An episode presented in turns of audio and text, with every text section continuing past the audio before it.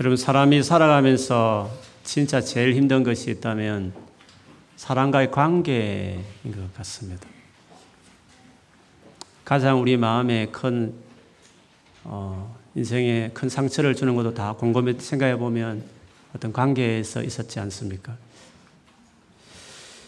예수님이 자신을 따르는 제자들에게 주의해야 될 것이라 하시면서 소위 말하는 그 산상수훈이라고 말하는 마태복음 오 장부터 칠 장에 나오는 산상수훈에 보면 그 많은 내용 가운데 특히 내 제자는 반드시 이것을 주의해야 된다 하시면서 세 가지를 언급합니다. 그 중에 제일 먼저 말씀하신 것이 외식하지 말라라는 말씀을 하셨습니다.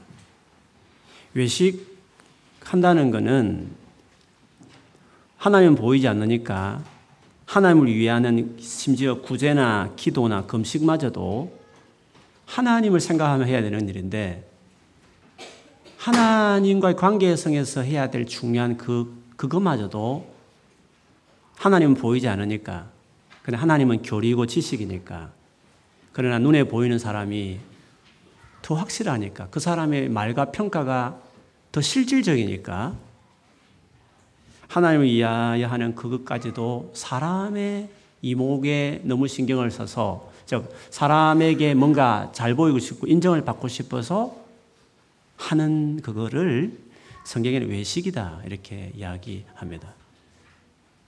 다르게 말하면 그 외식하지 말라는 그 의미는 사람과의 관계에 있어서 사람에게 네가 너무 매여 있으면 안 된다.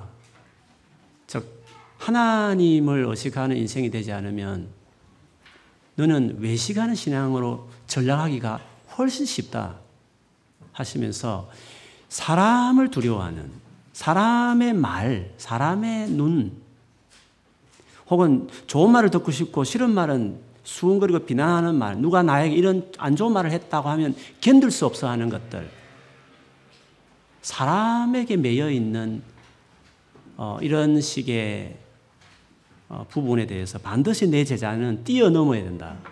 그걸 뛰어넘지 못하면 네가 나를 따라오는데 혹은 세상을 살아가는데 진짜 어려울 거다.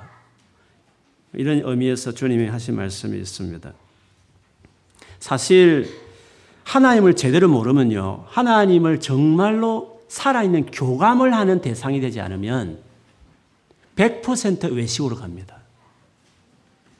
다 사람을 의식해서 나는 기도 많이 하는 걸 보여주고 싶고 혹은 남들 앞에 이런 사람으로 드러나고 싶은 그게 신앙적인 영역이든지 아니 일반적으로 뭐 세상에 성공하든지 간에 다 자기를 위해 사는 것 같이 보이지만 남들 보기에 내가 어떠한 이런 식의 인생으로 살아갈 수밖에 없는 것입니다.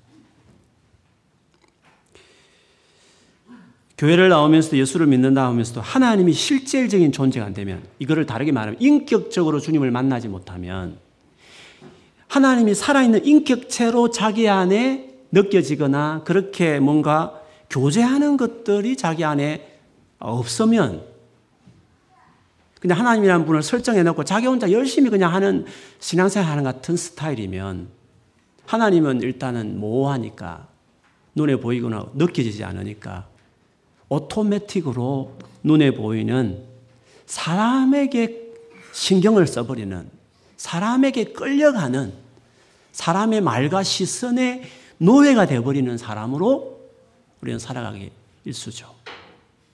그래서 내가 하나님을 정말 아는 사람인가 모르는 사람인가 하는 것은 내가 외식적인가 외식적이지 않는가를 보면 알 수 있습니다. 이거는 아주 자연적인 것입니다. 그러나 하나님을 진짜 알기 시작할 때 정말 하나님이 살아계신 것을 경험하고 그분과 매일매일 교제하는 것이 자기 삶의 실제가 될 때에는 하나님 보이지 않지만 보이는 사람보다도 더 크게 영향을 주는 인격으로 자기 삶 안에 세틀되기 시작해버리면 이제 하나님 보기에 하나님 그분이 나를 어떻게 보고 평가하는가 그분은 나에게 뭐라고 말씀하시는가? 그것이 중요해버린 사람의 말이 좀 신경이 쓰이지만 털털털 털어버릴 수 있는 그래서 하나님 앞에 살아가는 진짜 진실한, 누가 뭐래도 하나님 보시기에 올바르다고 말하고 할 수 있는 그런 삶을 결정하고 살아가는 그런 의미에서 자유, 자유로운 사람이 되는 거죠. 잠언 이십구 장 이십오 절에 이런 말씀이 있습니다. 사람을 두려워하면 올무에 걸리게 되거니와 여호와를 의지하는 자는 안전하리라. 여러분, 사람을 두려워한다는 건 뭐 벌벌 떤다는 말이 아닙니다. 사람을 의식하는 겁니다. 사람에게 너무 매여 있는 인생을 사는 것입니다. 그렇게 하면 올무에 빠진다고 말했습니다. 그렇죠. 올바른 길이 뭔지 알면서도 어떤 사람의 요구에 거절하기 힘들어도 타협하기 시작하지 않겠습니까? 혹은 사실은 진실하지 않고 다른 사람을 너무 의식하다 보니까 본심을 숨긴 채로 어떻게 보면 적당한 거짓말이 섞여 있는 어떤 자기 상황에 맞는 변명으로서 그거를 설명해서 그 사람의 마음을 잃지 않고 싶어서, 또 내가 나쁜 사람인 것을 보여주고 싶지 않아서 어떤 식으로든지 진실하지 않는, 거짓이 섞여 있는, 불순물이 섞여 있는 식의 어떤 말들을 하게 되다 보니까 인생이 이제 꼬이는 겁니다. 올무에 빠져드는 인생으로 자기 삶이 세틀이 되는 것입니다. 이런 인생이 되면 그 인생이 완전히 무너지기 전까지는, 완전히 인간관계에서 완전히 무너지기 전까지는 거기 올무에서 스스로 나오려고도 하지 않고, 왜? 그건 힘든 일이니까. 그리고 나올 수도 없는 인생으로, 올무에 걸린 인생으로 그렇게 살아가게 된다는 말씀이죠. 그래서 다른 사람이 듣, 듣기 싫어해도 비난하더라도 바른 것을 말하고 그 길을 가라, 걸어간다는 것은 용기가 필요한 겁니다. 하나님이다 믿음이 없으면 그 길을 가기가 어려운 겁니다. 하나님의 눈과 그분의 인정을 사람보다 더 중요하게 여기는 그런 믿음이 없으면 대부분의 사람은 다른 사람의 눈과 그리고 그 사람들의 인정에 더 중요하게 여겨서 사람의 노예가 되어버리게 되는 것입니다.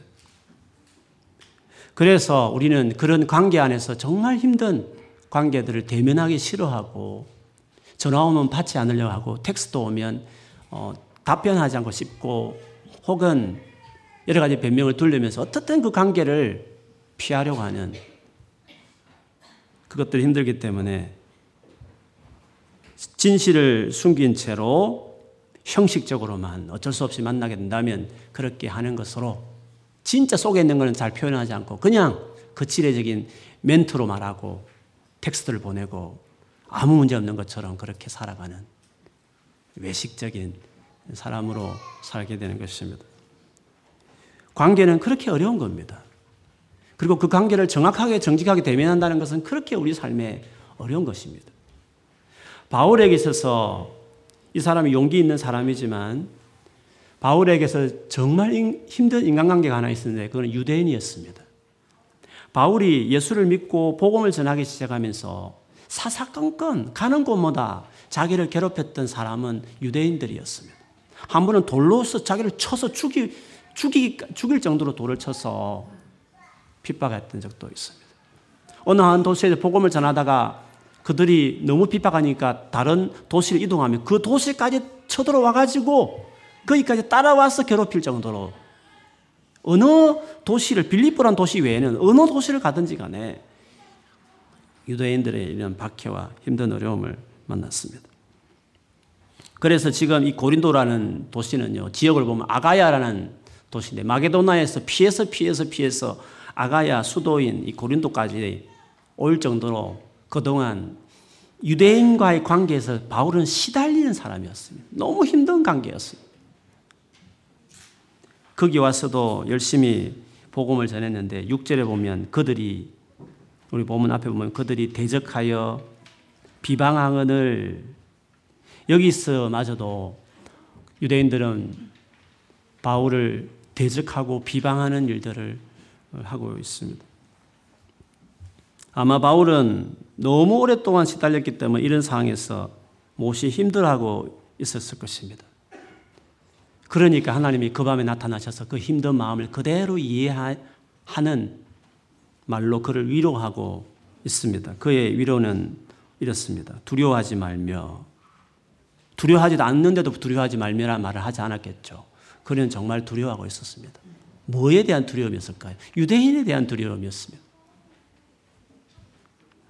침묵하지 말고 말하라. 말하고 싶지 않았습니다. 복음을, 예수는 그리스도라는 말을 안 하고 싶었습니다. 그것만 하면 유대인들을 전혀 괴롭힐, 유대인과 갈등해야, 갈등할 이유가 없었습니다. 그들이 제일 듣기 싫어하는 예수는 그리스도라는 그 말을 말을 하니까, 잠잠하지 않고 말을 하니까 그들이 나를 자꾸 힘들게 하는 것이었습니다. 그래서 바울은 그 인간관계, 유대인이라는 그 관계가 너무 힘들어서 그 갈등을 다시 겪고 싶지 않았습니다. 그게 너무 두려웠습니다. 정말 자기를 죽이려고 할 정도로 정오심에 가득 찬 그들과의 관계를 정말 좀 멀리하고 싶었습니다. 그래서 말하지 않고 잠잠하고 싶었습니다. 그런데 주님은 좀 독하시지요. 그걸 아시고 겁내지 말고 잠잠하지도 말고 계속 말하라고 말했습니다. 그 힘든 인간적인 유대인과의 관계의 갈등을 네가 피하지 말라고 말하는 것입니다. 계속 그걸 겪으라고 말하는 것입니다. 그 힘든 관계에 숨지 말라. 네가 거기서 그 관계에 직면해야 되는 거다. 그 상황을 피하면 안 되는 거다. 두려워하지 말고 유대인과 계속 대면해라. 계속 말해서 그들이 반대를 받고 갈등을 상황을 계속적으로 거기에 네가 그 현장을 피하지 말고 거기에 네 직면해라. 그렇게 좀 하나님께서 주문하시는 것입니다. 우리도 살다 보면 이렇게 피하고 싶은 관계들이 있습니다. 왜냐하면 사람에게 시달린다는 것은 진짜 힘든 일인 것입니다. 막 진행을 빼는 그런 관계는 얼굴만 봐도 힘든 관계들, 막 그걸 피하고 싶은 관계들 살다 보면 있지 않습니까? 그 관계에 아무 일도 안 하는데, 노동은 육체적으로는 힘들지 않는데 그런 사람 딱 만나 나오면 너무 이렇게 진행을 빼는 것 같아서 마음도 몸도 피폐해지고 막 그렇게 거의 죽어가는 것처럼 인간에게 시달려서 고통스러운 삶을 보내며 어느새 그 사람이 완전히 사람 죽어가는 것처럼 그만큼 관계는 힘든 것입니다. 아마 그렇게 피하고 싶은 경우가 있을 것입니다. 너무 사람에게 받는 상처가 크기 때문에 아예 사람을 있는 곳을 피하고 싶고 사람하고 대화도 하고 싶지 않고 그렇게 되는 거죠. 그러나 여러분, 절대로 사람은 사람은 고립되면 안 되는 겁니다. 만일에 그렇게 되면 인격이 파괴돼 갑니다.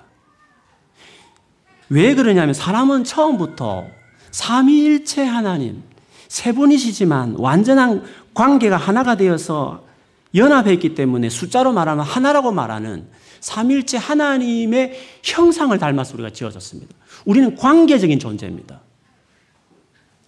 그렇기 때문에 관계를 포기하는 것은 모든 관계를 다 끊어버리겠다는, 고립되기 시작할 때 인간되기를 포기하는 겁니다. 인간성이 파괴되는 것입니다. 그 정체가 심한 것은 우울증이라고 말하는 겁니다.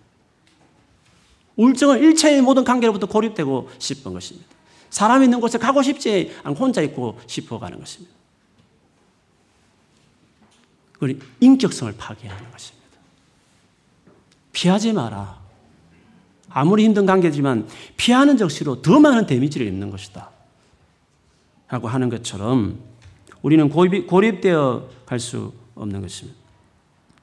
관계를, 인간관계를 우리는 아무리 힘들고 아무리 큰 상처를 입어도 적어도 모든 관계까지 다 포기하고는, 모든 사람에 대해 관계에 대해서 아예 두려움을 갖는 것은 이해는 되지만, 그래서 잠시 멈출 수는 있지만 약을 먹으면서까지, 우울증 약을 먹는 한이 있더라도 혼자 힘을 안 되면, 매니지가 안 되면, 정신이 멘탈이 절제가 안 되면 약을 먹더라도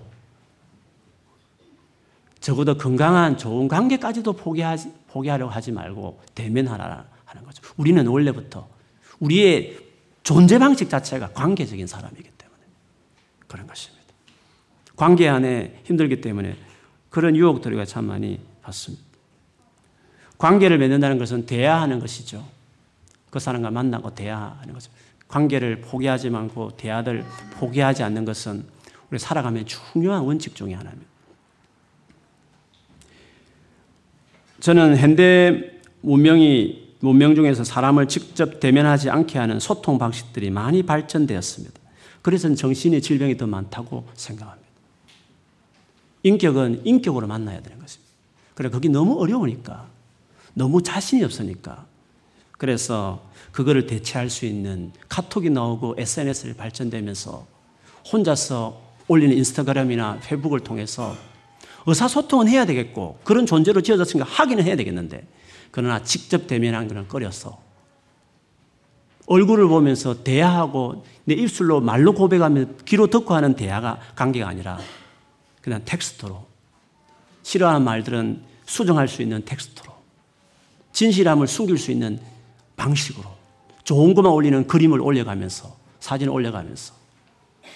소통은 엄청나게 홍수처럼 많지만 인격은 그런 식으로 소통하는 존재로 처음부터 안 지어졌기 때문에 힘들고 어려워도 관계를 두려워하지 말고 계속 대면하는 것을 해야 사람이 거기서 강해지고 그것들이 계속하면서 더 인간다워지는 모습이 있는데, 이런 문명의 얘기들이 우리를 더 인간을 파괴하고 더 관계에 허약한 사람으로 만들기 시작하면서 살기는 좋고 편리해지지만 멘탈의 문제는 갈수록 하늘을 찌르듯이 우리에게 이런 많은 문제를 만들게 되는 것입니다.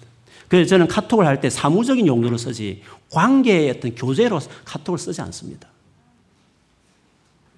차라리 전화를 목소리를 들으면 좋지 만나서 이야기하지 그걸 대체하고 싶지 않아. 문명의 이기를 쫓아가지만 오히려 사무적인 것은 그걸 빨리빨리 하면 시간을 절약할 수 있겠다. 얼마든 좋은 용도가 있지만, 그러나 인격적인 관계를 그것으로 어, 본, 본 물질기로 대체하는 식으로 진실을 숨기고 좋은 것만 페북에 올리는, 인스타그램에 올리는 그런 인간성의 배반적인 행동들을 하는 일에 대체하는 어, 도구로 숨어버리는, 관계에 숨어버리려고 하는 태도들은 스스로 사회를 파괴하는 것이고 결국은 자기가 파괴하는, 관계는 대면하면서 배우는 거거든요. 거기서 용기 있는 걸 배우는 거거든요. 그렇게 하면서 실력을 갖는 거거든요. 계속 피해버리면 어떻게 되겠습니까? 관계는 그래서 어려운 것입니다. 그러나 그럼에도 불구하고 직면하고 포기하지 말아야 돼. 우리의 삶의 중요한, 우리 인생을 건강하게 세우는 가운데 있어서 중요한 삶의 습관입니다. 대면하는 것이 그래서 중요한 것입니다. 하나님께서 이 바울에게 가장 힘든 유대인의 관계를 아셨습니다. 주님의 첫 주문은 피하지 마라. 갈등의 관계가 있지만 계속 그 갈등의 관계를 유지해라. 갈등을 유발시키는 말을, 복음을 계속 전해서 그 관계를 피하지 마라. 그렇게 이야기했습니다. 그러면서 주님이 위로하듯이 하신 말씀이 있습니다. 환상 가운데 하신 말씀이 두 번째로 십 절에 보면 내가 너와 함께 있음에 어떤 사람도 너를 대적하여 해롭게 할 자가 없을 것이니. 대적하는 사람 때문에 바울이 지금 두려워하고 있고 그 대적하는 사람과의 갈등을 만들고 싶지 않아서 잠잠하고 싶어하는 것을 하나님이 아셨어요. 그래서 그걸 하지 말라, 말하라고 말한 다음에 그 힘든 인간관계에 대해서 내가 도와주겠다. 너를 대적하지 못하도록 내가 그 관계에 개입하겠다. 너를 심하게 데미지시키지 않는 관계로 내가 그 관계에 내가 개입해서 함께 해주겠다. 그렇게 주님이 약속하신 거였죠. 좀 피해서 덜 상처받는 길을 택할지 모르겠지만 그러면 더 큰 인간성 데미지를 가져오는 것입니다. 그래서 또 다른 뭔가에 몰두해서 막 하나의 몰입에 빠져버리는 식으로 계속 자기 인간성이 파괴되는 방향으로 자기 인생 하나밖에 없는 인생을 그렇게 만들어가게 되는 것입니다. 그렇게 하지 말고 관계를 맺는 것을 포기하지 말고 숨지 말라고 말씀하시면서 주님은 대신 내가 도와주겠다. 그 관계를 자꾸 잘 맺도록 너희 부족함을 내가 잘 아니까, 네가 뭘 두려워하는지 잘 아니까, 힘든 줄 알지만 내가 너를 도와주겠다. 인간관계에 개입하겠다. 그래서 내가 너와 같이 하는 거다. 내가 도와줄 테니까 어, 너를, 그 관계가 너를 파괴하도록, 해하도록 하지 않도록 도와줄 테니까 그렇게 하라고 주께서 이야기해 주셨습니다. 그렇습니다. 관계에 주는 상처가 너무 큰 거 사실입니다. 그래서 하나님이 필요합니다. 그래서 우리가 예수를 믿는 겁니다. 천국 가기 위해서만 예수를 믿는 게 아니라 실질적으로 우리의 삶의, 일생의 매일매일 삶의 제일 중요한 인간관계의 이 어려움들을, 이 상처들을 받지 않도록, 받더라도 그걸 감당해낼 수 있도록 하게 하기 위해서, 그래서 예수를 믿는 겁니다. 그래서 예수 믿는 게 그렇게 중요한 겁니다. 그 예수님을 정말 잘 알아가는 것이 그래서 중요한 것입니다. 주님의 이제 진짜 마음이 있습니다. 그렇게 그 힘든 관계임에도 불구하고 포기하지 마라, 내가 도와줄게 했던 이유가 있습니다. 그것이 오늘 설교 제목으로 잡았지만요, 이는, 왜냐하면, because, 이 성중에 내 백성이 많기 때문이다. 이 성에, 이 고린도 성에 내 백성이 많다, 많기 때문에 네가 그 관계를 내가 도와주는 한이 있더라도 포기하지 말아야 될 이유다. 즉, 내가 사랑하는, 내가 사랑하는 내 백성들을 위해서 네가 그 관계를, 힘든 관계를 네가 포기하지 말았으면 좋겠다. 네가 만약에 그 관계가 힘들다고 피해버리면, 즉 침묵하고 말하지 않으면, 너의 말을 통해서, 너희가 전하는 복음을 통해서 예수 믿을 사람이 이 성에 많은데 네가 만일에 관계가 힘들다고 그 자리를 떠나버리면, 그 모임을 네가 떠나버리면, 네가 그 삶에서 네가 스스로 숨어버리면, 내가 너를 통해 정말 하고 싶은, 바울에 본다면 내 백성을 구원하는 이 일을 할 수가 없다. 그래서 바울아, 네 개인에게 힘든 일이지만, 그 관계가 어려운 것도 알지만, 내가 너를 도와줘서라도 해줄 테니까 그 관계에 대해서 참아주고 감당해 주지 않겠냐고. 왜? 내 사랑하는 백성들 때문에. 네가 그 일을 해줌으로 내 사랑하는 백성들을 구원할 수 있으니까. 너에게는 어려운 일이지만, 네가 힘든 일이지만, 내가 너무 사랑하는 내 백성들을, 이 고린도성에 있는 내 백성들을 위해서 그 힘든 관계를 포기하지 않고 해주면 안 되겠냐. 내가 도와줄게. 그런 식으로 말씀해 주셨습니다.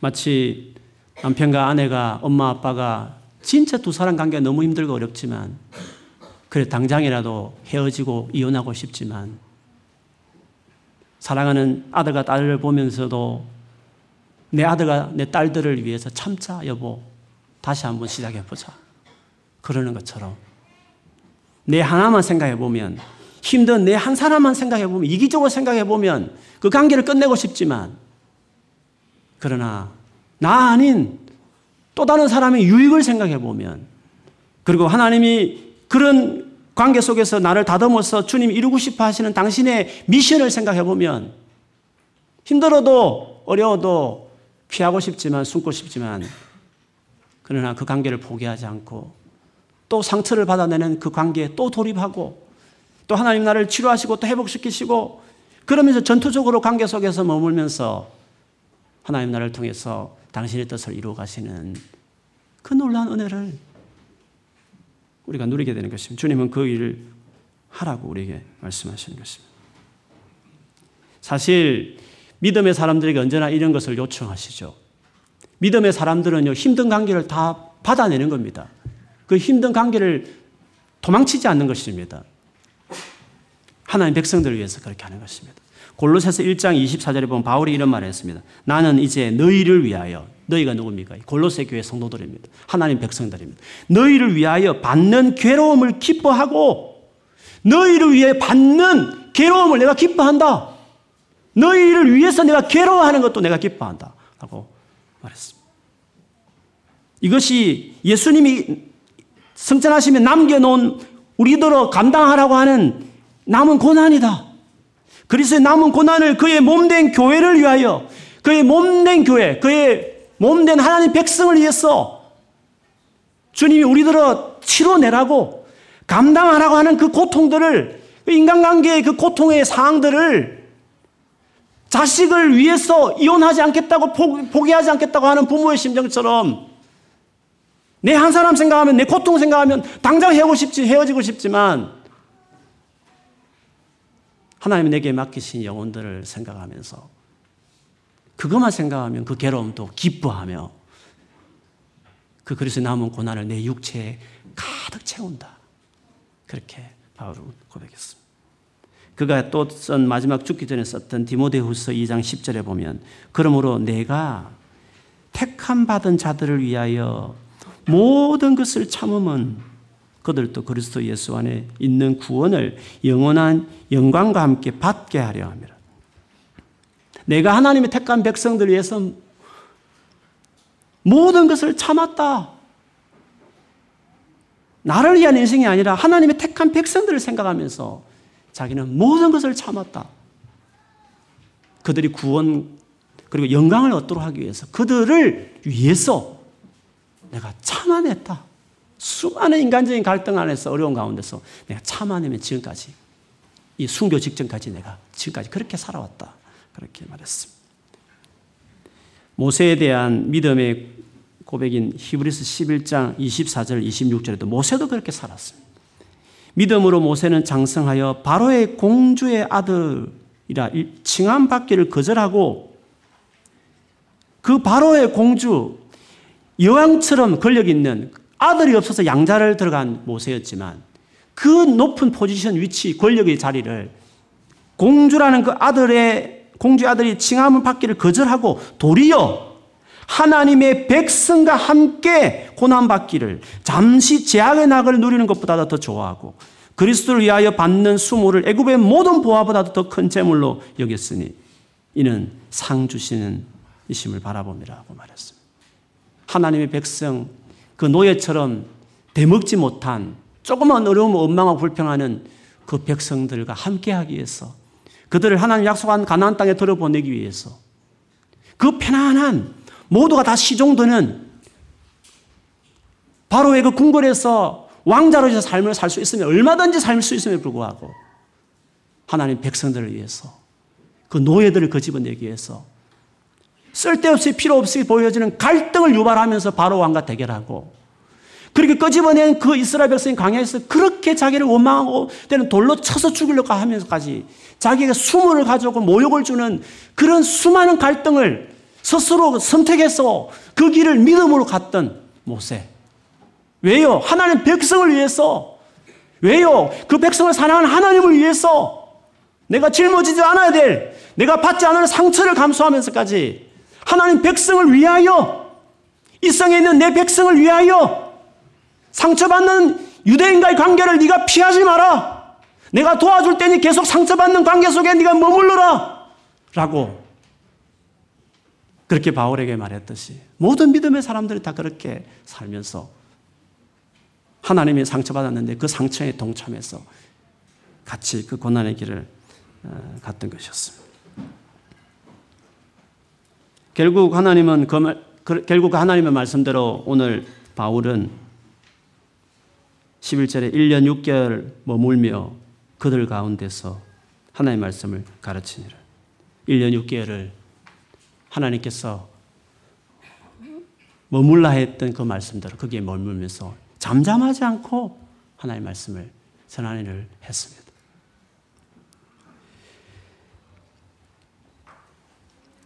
그런데 그러던 차에 오늘 십이 절부터 마지막까지 보면 그 유대인들이 더 이상 참을 수 없어 일제히 일어났는데, 갈리오라는 아가야 새로운 총독이 임명되면서 이들이 일제히 일어나서 바울을 대적하여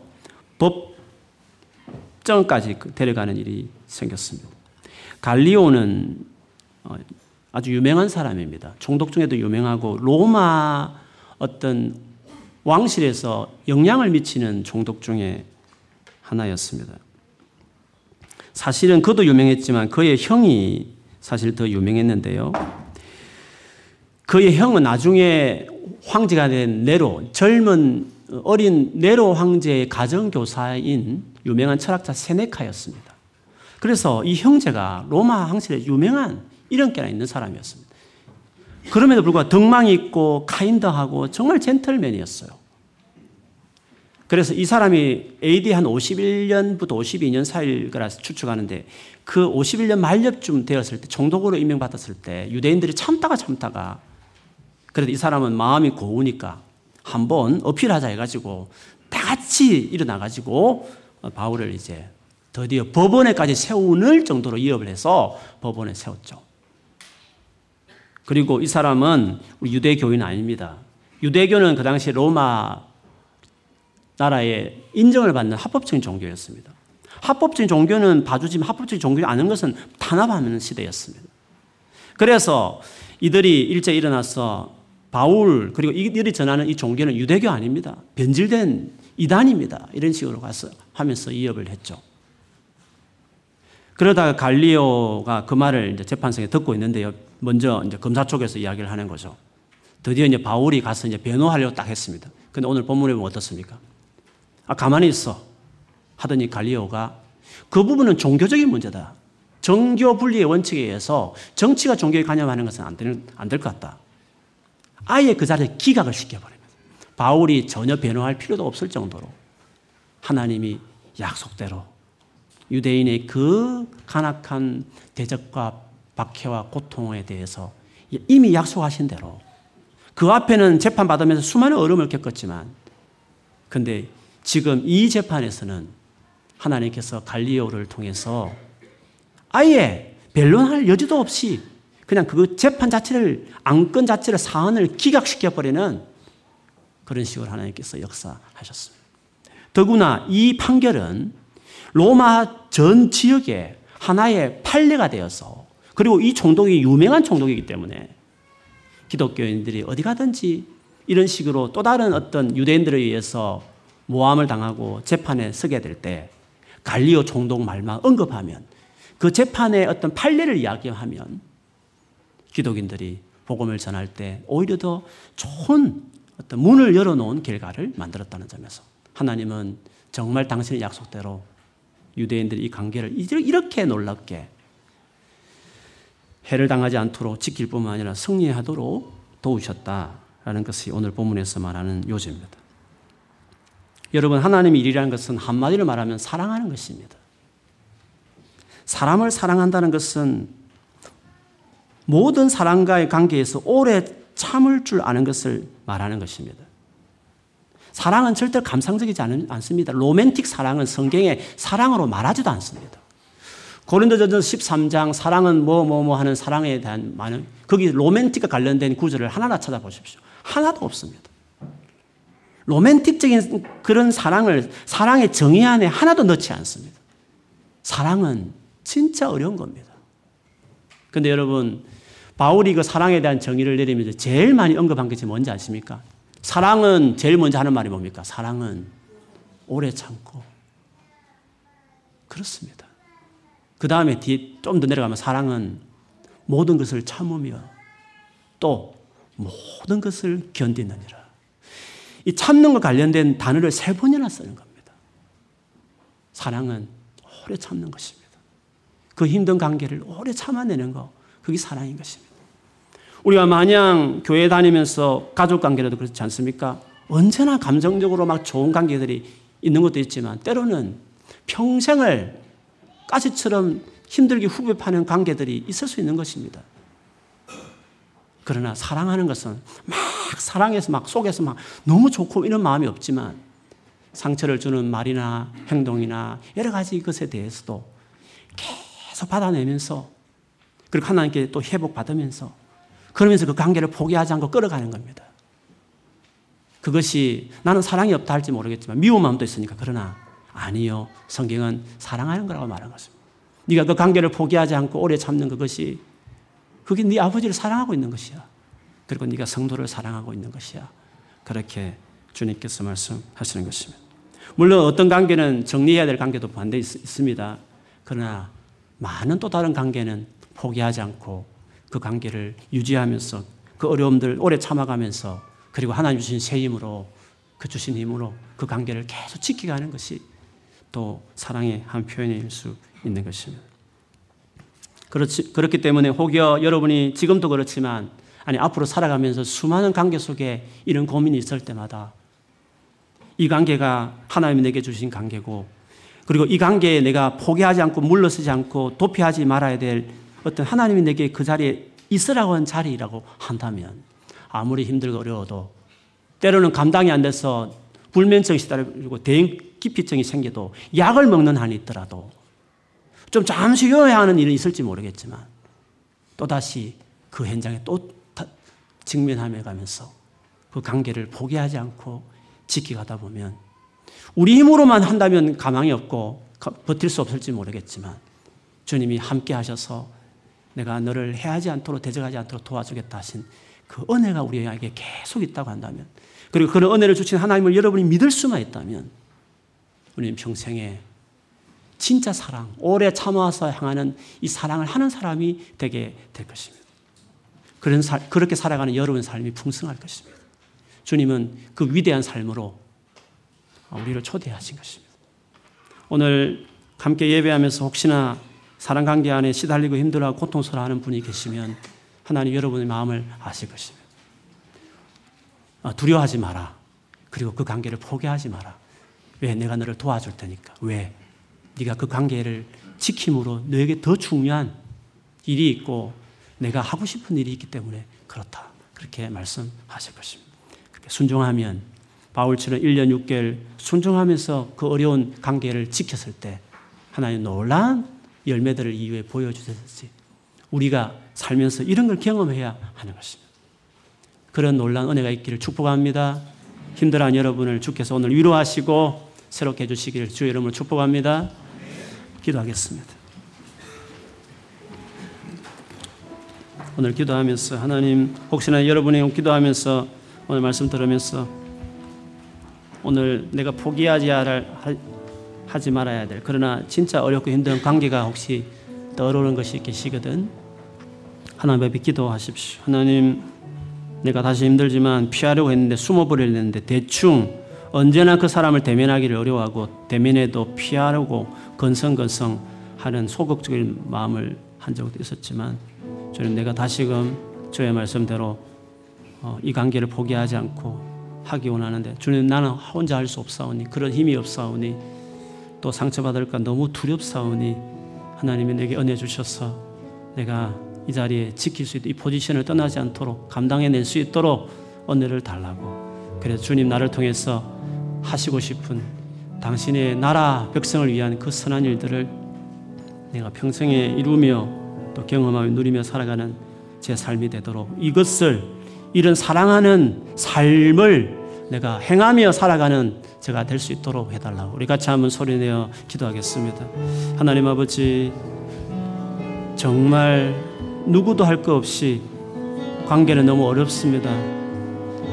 독한 사람 안 만나봤어 그런 대로 살만한 인생같이 보이지만 진짜 착하게 살아고 열심히 살아도 이유 없이 갈굼고 이유 없이 고통스럽게 하는 사람 한 사람 만나면 인생이 무너지는 것처럼 파괴되는 것처럼 완전히 고립되어버린 인생으로 전락해버린 경우들이 더더욱 많습니다. 갈수록 관계 맺는 것을 피하고 어려워하고 에스엔에스로 대체되어지는 이 현대 문명 속에서 더 관계에 피폐한 사람들 조금만 말해도 상처 쉽게 입는 너무 허약한 인격들을 가진 사람들이 많아서 이렇게 정신적으로 심지어 영적으로까지 하나님 묶여버리는 피폐해버리는 상처에 입은 사람들이 너무 우리 주변에 많습니다. 하나님 우리를 도와주신다 하시니 감사합니다. 주여 다시금 주 앞에 나아가게 하시고 주님 관계를 더 맺게 하시고 주님과 살아있는 교제 나누는 믿음들이 되었어 이런 어려움들 잘 감당해내며 저 평생에 오래 참으며 모든 것을 견디며 모든 걸 참아내며 사랑하는 그렇게 사람을 품어내는 주님의 온전한 사람들 다 될 수 있게 도우시고 오늘 혹이나 그런 상처 입은 사람들이 있거든 오늘 위로해 주십시오. 그 상한 마음을 하나님께서 어루만져 주십시오. 다시금 시작할 수 있도록 그런 새 힘을 주시고 새 마음을 주시고 축복해 주시옵소서. 하나님 감사합니다. 진짜 어려운 거 주님 아십니다. 사람과 관계 맺는 것이 세상에 그 어떤 것보다도 어렵다는 것을 주님이 잘 아십니다. 주님, 우리가 피하고 싶고 그만두고 싶고 사람 싫어서 그냥 혼자 애완견 키우면서 그냥 유튜브 보면서 혼자 고립되어서 문명 이기 속에 갇혀서 고립되어 살고 싶은 충동을 참 많이 느끼지만, 주님, 우리들로 그 어둠 가운데 나와서 사람은 사람과 관계 맺어 살아가는 존재로 처음부터 지었으니까 인간 되기를, 너 되기를 포기하지 말고 내가 너를 도와줄 테니, 그 큰 상처 내도 알고 너를 치료할 테니 다시 해보자고, 그렇게 격려하시는 주의 음성을 듣게 하시고, 우리가 용기 내어서 바위 틈 엄밀한 곳에 숨어있는 저희들이 나와서 주님과 함께 동산을 걷고 정말 세상의 수많은 상처 주는 관계들을 직면해내는 좀 강인한 인격의 사람으로, 하나님 사람으로 자라가는 훈련들을 받았어 세상 끝날까지 상처 수승인 수많은 왜곡된 관계 속에서 합평케 하는 하나님의 사람으로 살아내는, 살아가는 저희들이 다 되게 축복하여 주시옵소서. 모든 상한 심령을 성령님 이 시간에 임재하셔서 오늘 회복시켜 주시고 싸매어 주시고 다시금 용기와 새 힘을 얻고 돌아가도록 주께서 이 시간 축복하여 주시옵소서. 예수님 이름으로 기도합니다. 아멘. 이 시간 우리